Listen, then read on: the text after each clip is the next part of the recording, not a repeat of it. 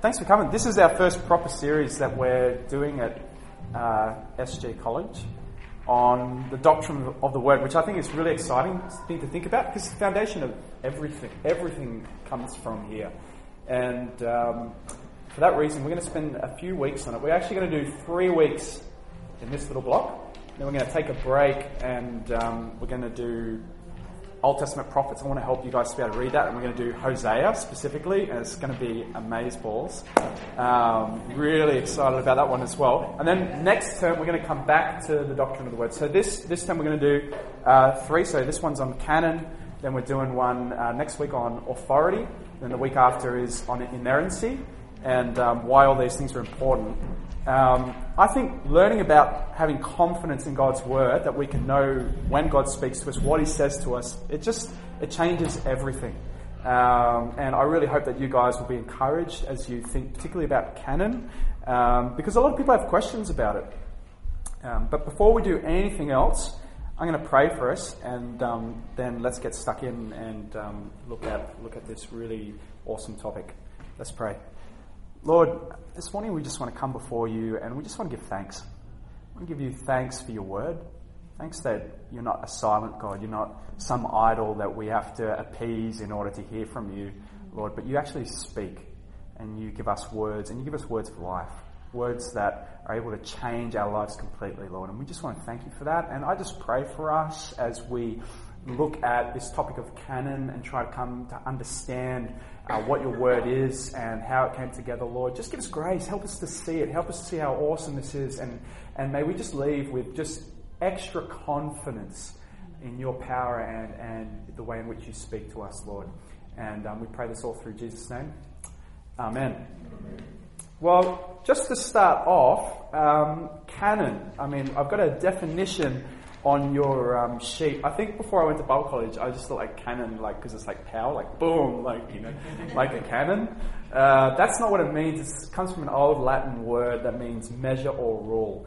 And um, the idea is like if you've ever been to the post office and you got a parcel, and um, you know you want to try and slip it in through at a certain weight or size, they have that little measure thing, and you put it through to see if it fits. That's the idea of canon. It's the idea of measure or rule. What's in, what's out. What makes the cut to be in the Bible, um, what doesn't make the grade.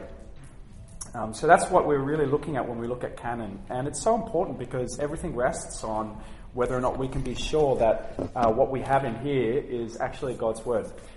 So, the first question, and the way we, we want to be doing these classes is by asking questions, and this one's going to be a little bit different from the way we're hoping to do uh, these classes. We're actually, by the way, going to be working our way over four years through Wayne Grudem's systematic theology.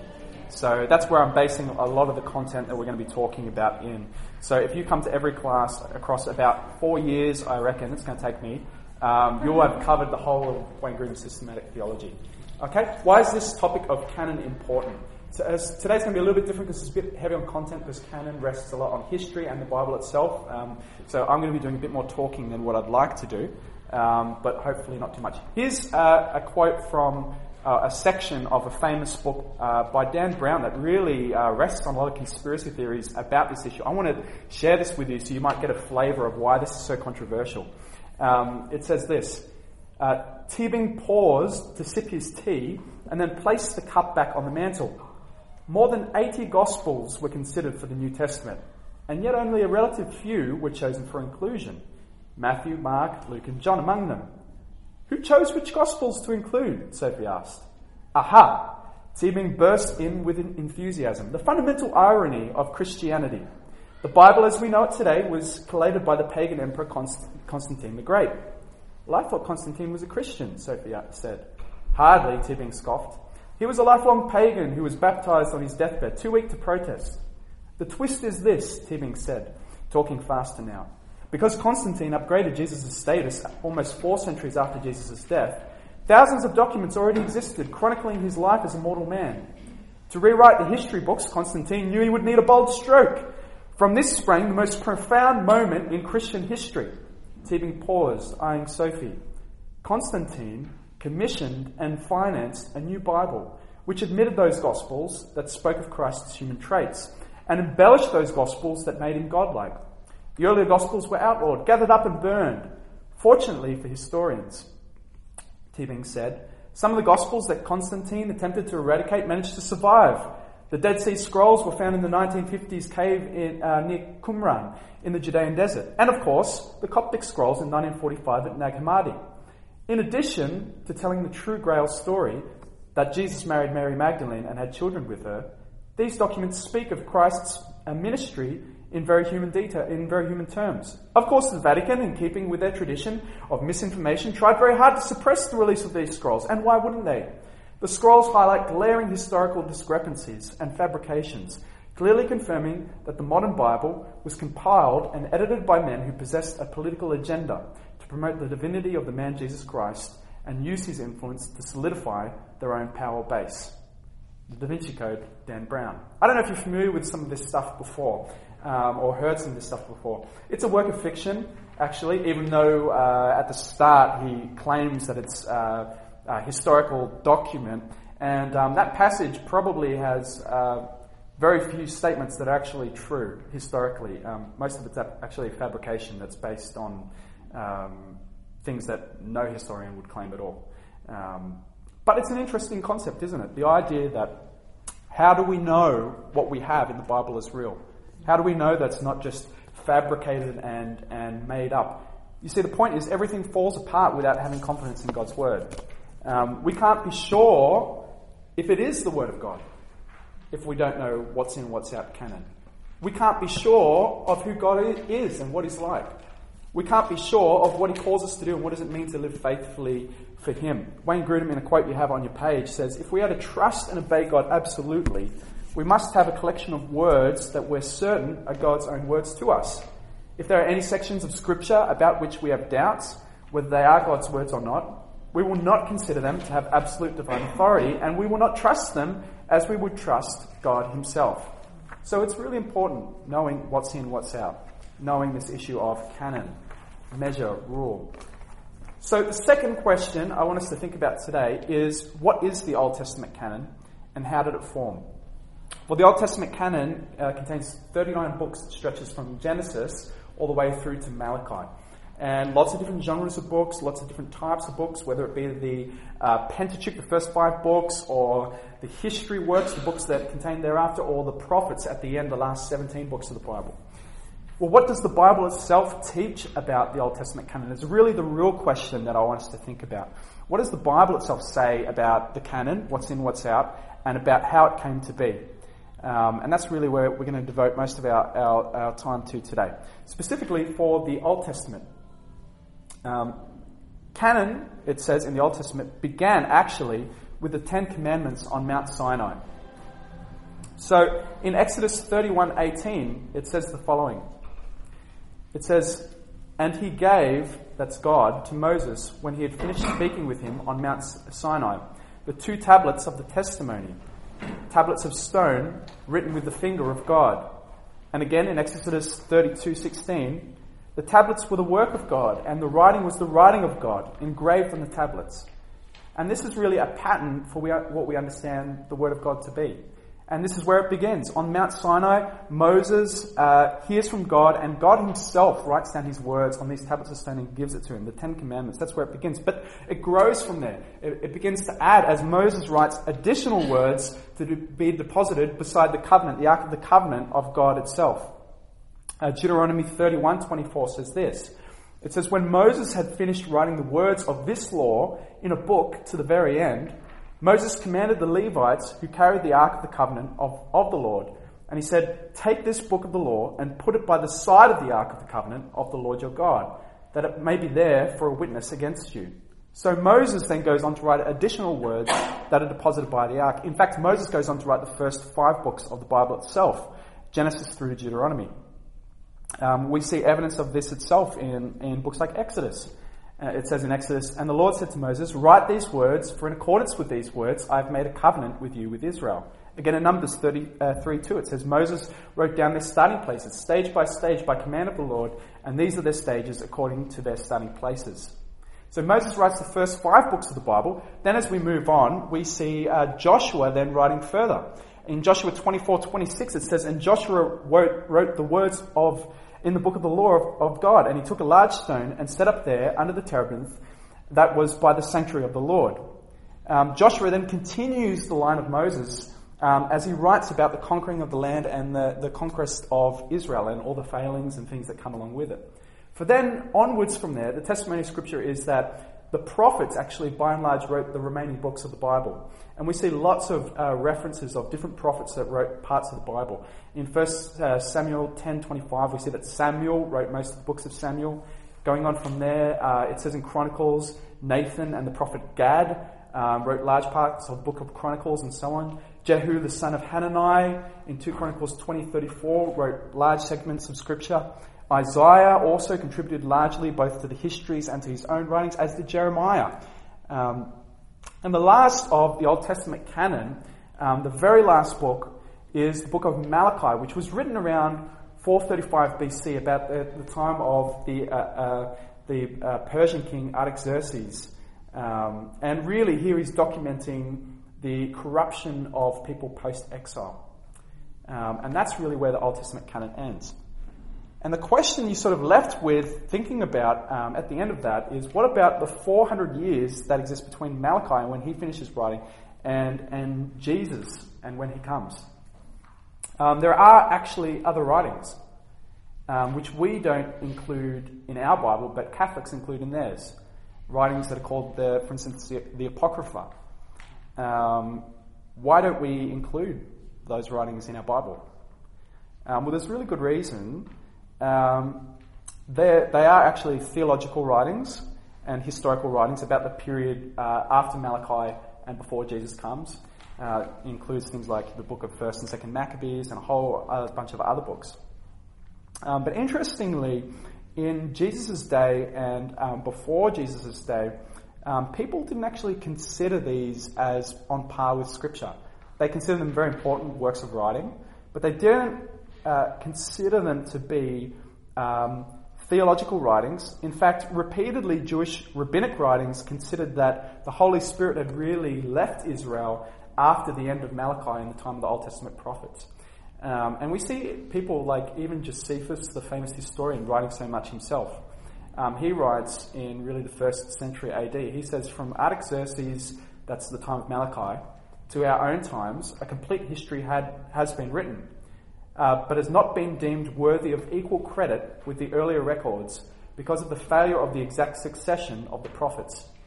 So here, uh, um, Josephus writes that really there's um, histories written, theological histories, but we don't put them in the same weight as Scripture. Interestingly, if you read the New Testament, um, there's no, there's, I mean, Jesus disputes with the Pharisees about a lot of things, but what's in the Bible is never up for discussion.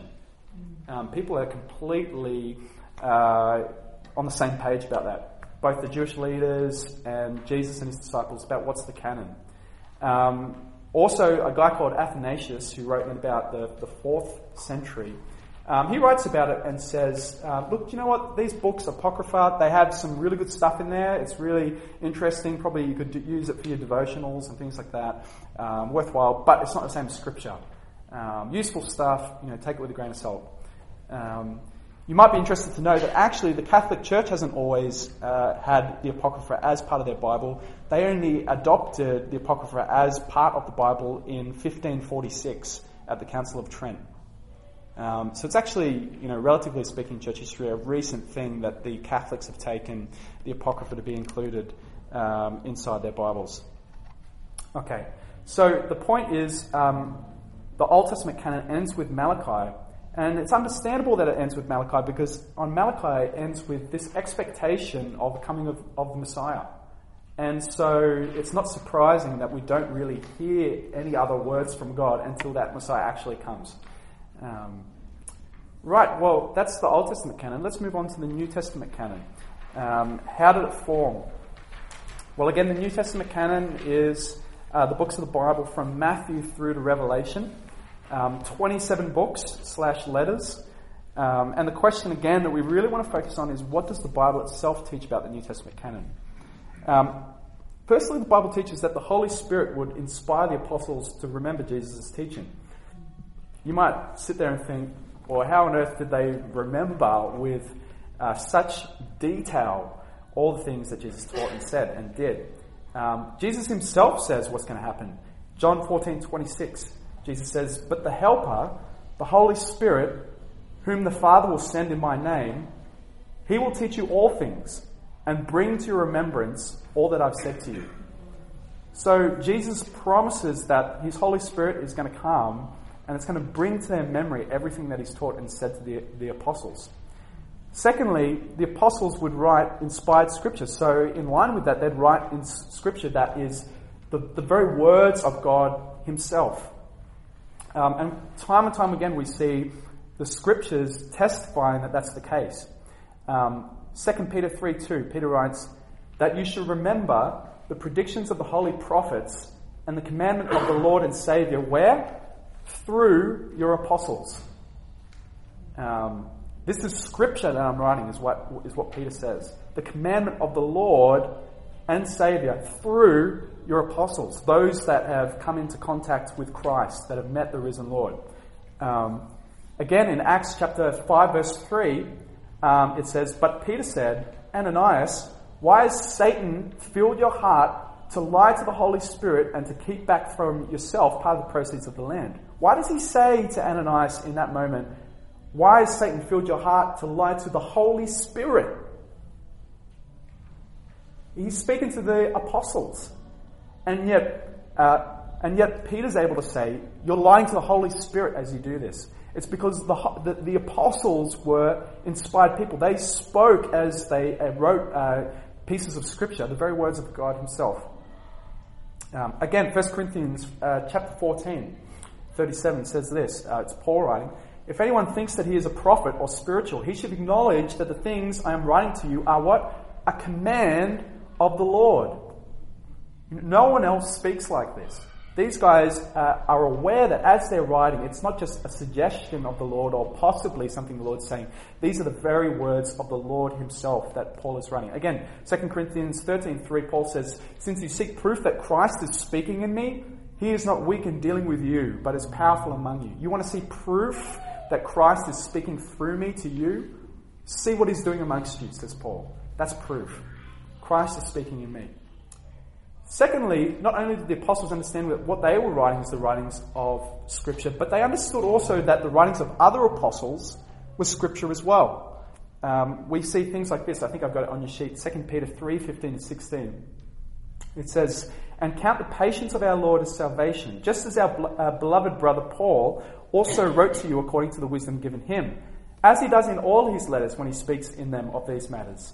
There are some things in them that are hard to understand which the ignorant and unstable twist to their own destruction, catch this, as they do the other scriptures. See what Peter's saying here? He's saying there's things that are in here that are hard to understand. I'm glad I'm not the only one that thinks that, right? There's things that here that are hard to understand that people twist for their own benefit as they do the other scriptures. Peter's saying these are scriptures. This is the words of God himself. Um, again, 1 Timothy 5.17, this is Paul, and he says, uh, Let the elders who rule well be considered worthy of double honour, especially those who labour in preaching and teaching. For the scripture says, and he quotes two different things, You shall not muzzle an ox which treads out the grain, that's from Deuteronomy, and, secondly, the labour deserves his wages. That's a quote from Luke chapter 7. Um, he understands that Luke's writing is Scripture. This is what the Scriptures say. Um, the early church, you see, automatically accepted as part of the canon the writing, uh, the written teachings of the apostles, which the apostles themselves wanted to preserve as Scripture. Um, some books also contain the testimony of the apostles, like uh, Matthew, Mark, and Luke, and others attest to the inspiration of the Holy Spirit themselves. Uh, for instance, Hebrews. We don't know who wrote the Hebrews for sure, but it's what we call self attesting. It's so clearly the work of God Himself in the substance of what's written, the thinking that's involved in there, that, that there's been no doubt that it is the Word of God. Well, the question I mean, we've heard lots of things from uh, Dan Brown in the Da Vinci Code. The question really is how is the canon decided upon? Um, contrary to what he writes, um, for many, many years, um, uh, people have known uh, the, in fact, the early church fathers have been in agreement upon what was included in Scripture from way, way back.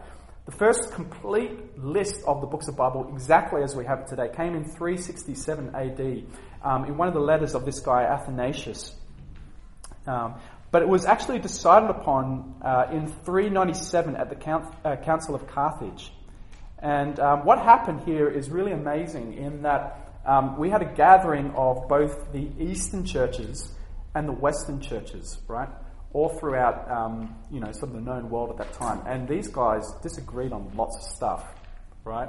These guys weren't like, you know, tight mates, you know. They, they weren't tight mates at all, right? They, they're coming together with a lot of conflict. Um, but they came together in uh, 397 AD at this Council of Carthage, it's called, and there was unanimous discri- uh, uh, agreement about what 66 books would be included in the Bible.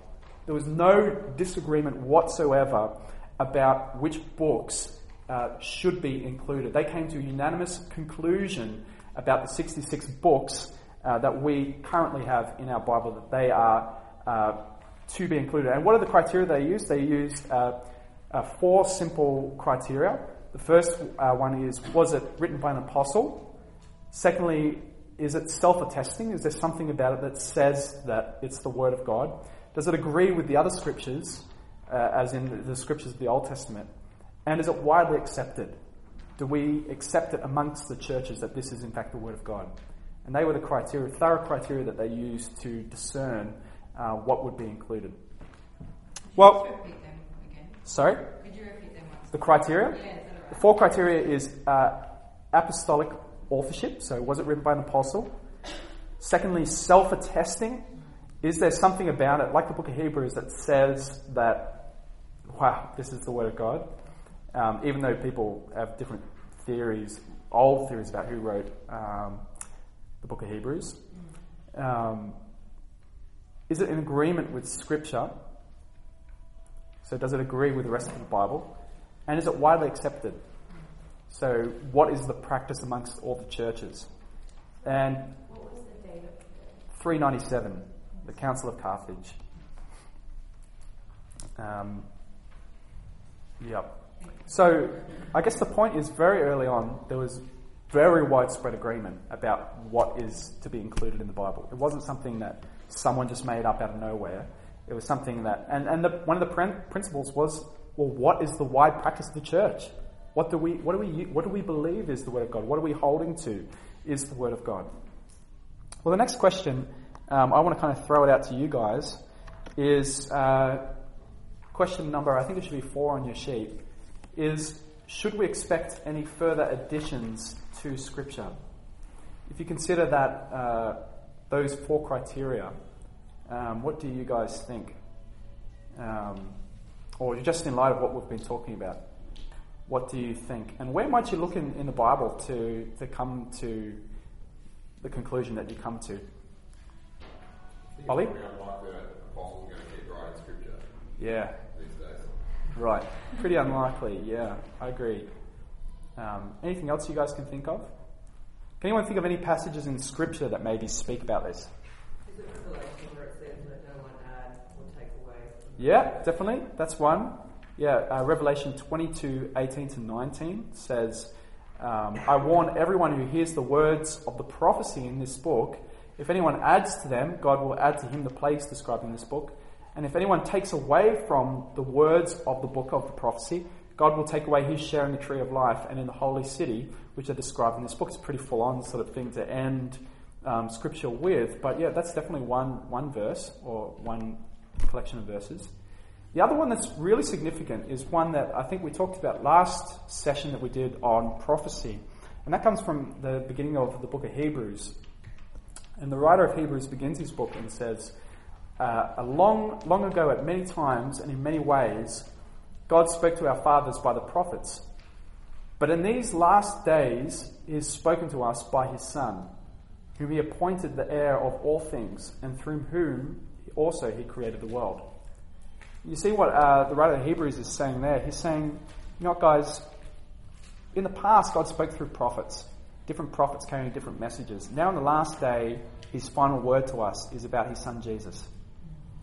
And you know what, guys? That's why um, the apostolic authorship, like the author, the, the apostles writing books of the Bible, is important because they're the guys that knew Jesus.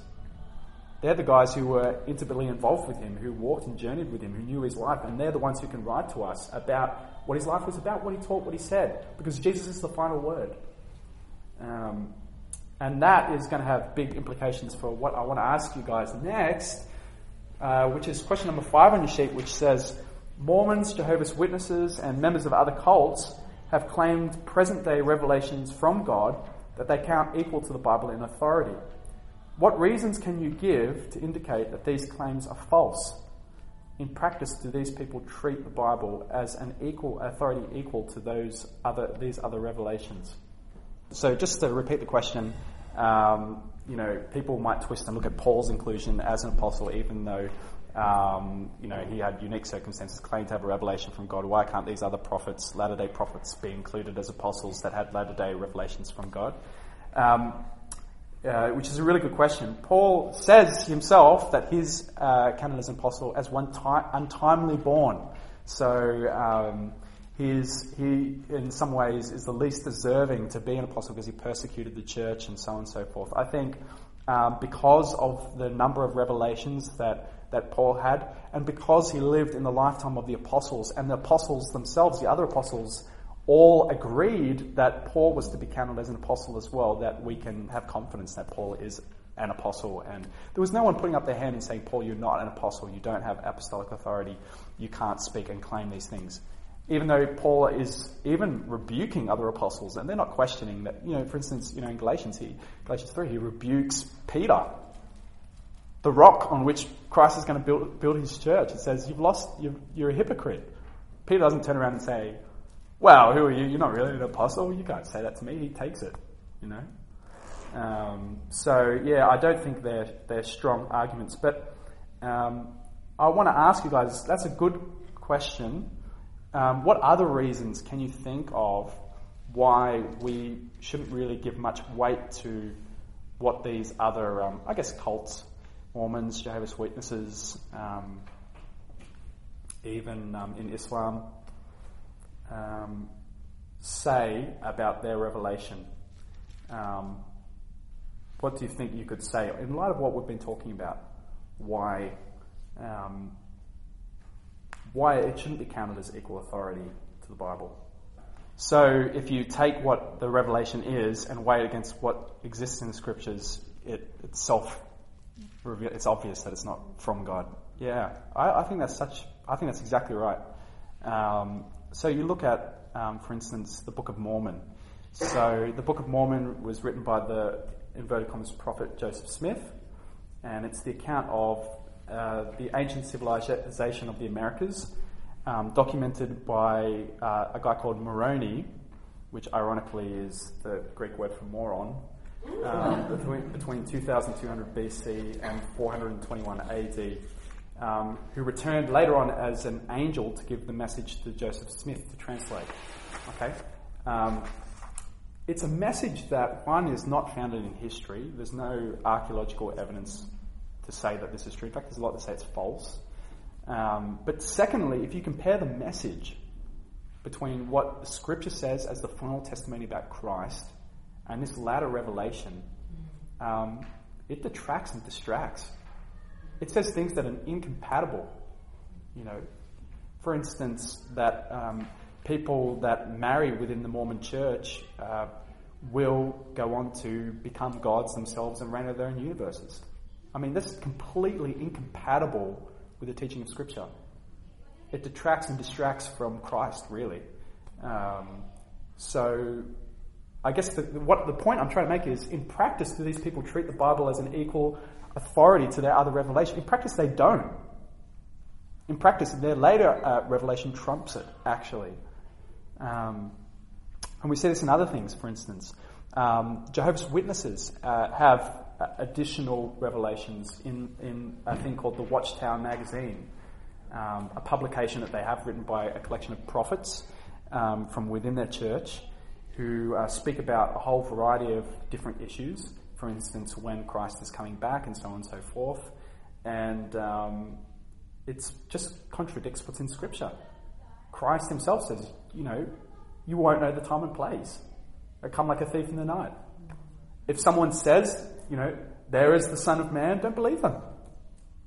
And yet these people um, have these revelations that they don't in practice treat as equal authorities to Scripture. They place them above them in, in practice, actually. They don't submit themselves to the writings of Scripture. Um, and I think that's really important. Islam is another example. Um, so Islam actually counts uh, most of the writings of Scripture as the Word of God in their original form.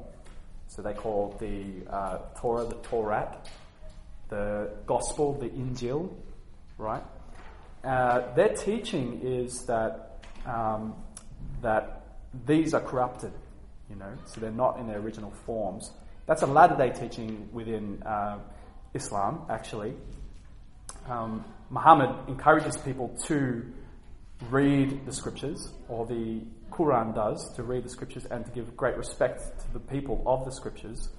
But the Quran is a revelation from God to the Prophet Muhammad 650 years after Jesus' death. Um, and has claims that not only contradict the message of Scripture, for instance, that Christ didn't die, but contains a message that's just opposed to the message of the gospel. It's not that there's some things that have been corrupted in Scripture, all of Scripture. It's that the message is completely contrary. The message of the Bible, from beginning to end, is that God is a God of mercy and grace, who doesn't count our deeds as they deserve, but credits us with righteousness. Just as Moses believed in God and God counted it to his account as righteousness. That's the message of the Bible from beginning to end, which is satisfied in Jesus, who comes.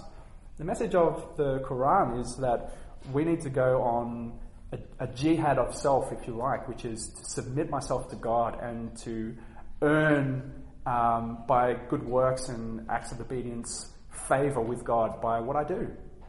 It's a contradictory message.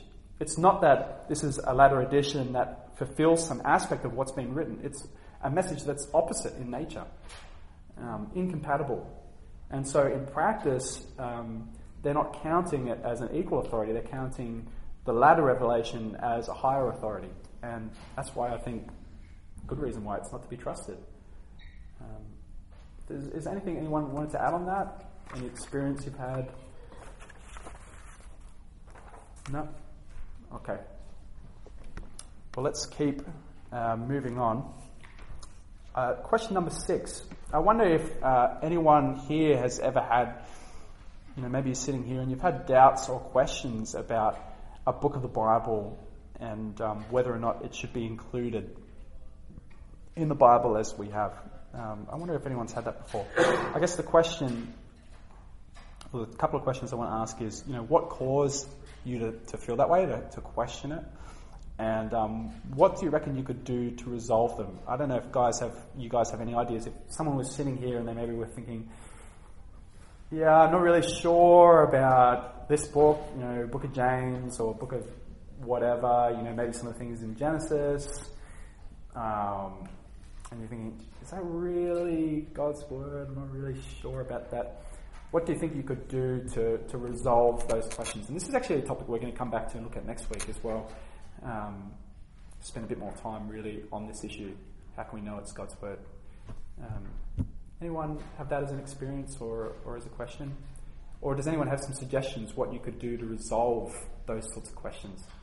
So sometimes, sometimes talking to people who want a really watertight argument for how they can be 100% sure that it's God's word sort of thing, you feel a bit under-equipped to be able to do that. And do you know what this question is a little bit of a taste test to lead in for next week? Because um, um, yeah, I totally, I totally planted Mel here. Um, because that's the issue of authority, really. How do we know it's God's word? Actual words, what we read. How can we have confidence in that? And um, so we're going to be looking a bit more about that. So I'm not going to answer that question for you. kind of lure you in to come back and hear more. Um, you did mention James, Brendo. Yep. Um, and I know that there was historically questions about whether to include James in the Bible or not. That's all I know. I don't know any more than that. How how was that resolved? How, uh, did they include James? I don't think it was more historically questions. I think it, the, as in when the canon was decided upon, Um, I think it's more in terms of um, latter questions around the time of the Reformation with Martin Luther. Okay. Yeah. And you think about his um, agenda, which is teaching the message of Scripture about grace and um, redemption in the cross apart from works. Um, in light of that, without a careful reading of James, you can see how that was a problem for him. Um, and, he, Martin and Martin Luther never taught that it wasn't to be included in the Bible. He just taught something along the lines of that he thought it was a weak book, you know. Um, but you can understand his questions and heart um, in light of his context, Yeah. in that the Roman Catholic Church would be pinning him time and time again on the Book of James, and it was kind of like his, like the one thing that he, I think, probably really felt the weight of because of his context. Um, Whenever I speak to Catholics, they're always go to James. pin on James, Yeah. yeah. We're going to do a series on James um, later on in the year, so The, the Catholics have a different book of Esther too, don't they? Or They have the Apocrypha, which has some additional books around that time, because Esther's written at the time of the exile, sort of, you know, Artaxerxes, Persian, you know, Babylon time. Um, so, yeah, that's all the, the Apocrypha stuff that they have. Which is important to remember, it's only been part of their Bible for 450 years. So, yep. Cool. Well, last question, uh, and this is where I really want to end it before we um, uh, pray and, and, and break up. Um, and that is, how would your relationship with God be different if you had to look outside the Bible to find all His words? Um, for example, you know, as other Christ- or other people in groups do, the writings of other Christians throughout history. So that's in the Catholic Church or the official declarations of the Church. How would how would this church look different if that was the case? So I, I don't know if you see the heart of what I'm trying to say in this question, but it's you know, how does that change things to know that everything you need is here? That you don't have to look. I think we take it for granted sometimes. You don't have to look elsewhere to figure out what God's saying to you. It's all here. I think I feel very tossed, or uh, like that scripture where it talks about being tossed around by To and fro. Yeah. Yeah. So I think I'm someone who is more feelings based. Right. So then, if I had to look to myself and my feelings and what I feel like God was saying to me, Yeah, I absolutely. To and fro all. Yeah. To have this as an anchor to potential things that the Lord may be speaking to me, Right. to then test it through Scripture. Absolutely. Like, oh, okay, I've got something sure there. Yeah. So you sort of find that you have an anchor to stop you from being tossed. You know, in God's word so that you're not just led by your feelings. I mean, imagine that wondering all the time, Lord, maybe I'm missing the point. Maybe there's something else you want to say to me that I don't know about and I'm, I'm just missing out, you know. Imagine that, what that would do to you. Like, you know, it'd be so messy. Maybe, you know, you, oh, it'd be a nightmare. And people live that way. I mean, I that's Um, part of the challenge of, for, for us all. Is there's, there's always changing social context, social circumstances, mor- morality and values of, Yeah. of, of the world that, that, that often question the authority. Of, Yeah, of- absolutely. Conversations that I've had with people are saying, oh, you know, I like the Bible, but this bit should be left out. Or, Yeah, I that, absolutely. It provides a, a constancy Yeah. for, for all the reasons you absolutely. Rod, that's a, it, it does provide a, a, rock and a, That's a great point, mate. Yeah. A constant word in a changing world.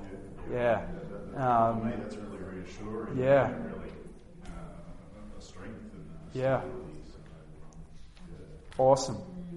Well, we're going to, um, I think, have to wrap it up. Um, does anyone have uh, maybe anything that you felt was unclear or you'd like further clarification on or that maybe we missed out from today? Um, feel free to grab me afterwards and we can have a chat about it. Why don't I pray for us? Um, and, um, and then I'll dismiss you guys. Lord, thank you so much for your word.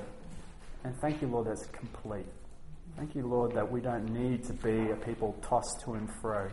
Thank you, Lord, that we don't need to be a people that are fearful in midst of a changing world where people um, are lost and they don't know what they stand for and they question your word. Thank you that we can have confidence that your word is complete to us, Lord. And I just pray for all of us, myself included, Lord, would you just continue to help us to press into your word that our lives might be changed and shaped by it. And um, we pray this in Jesus' name. Amen.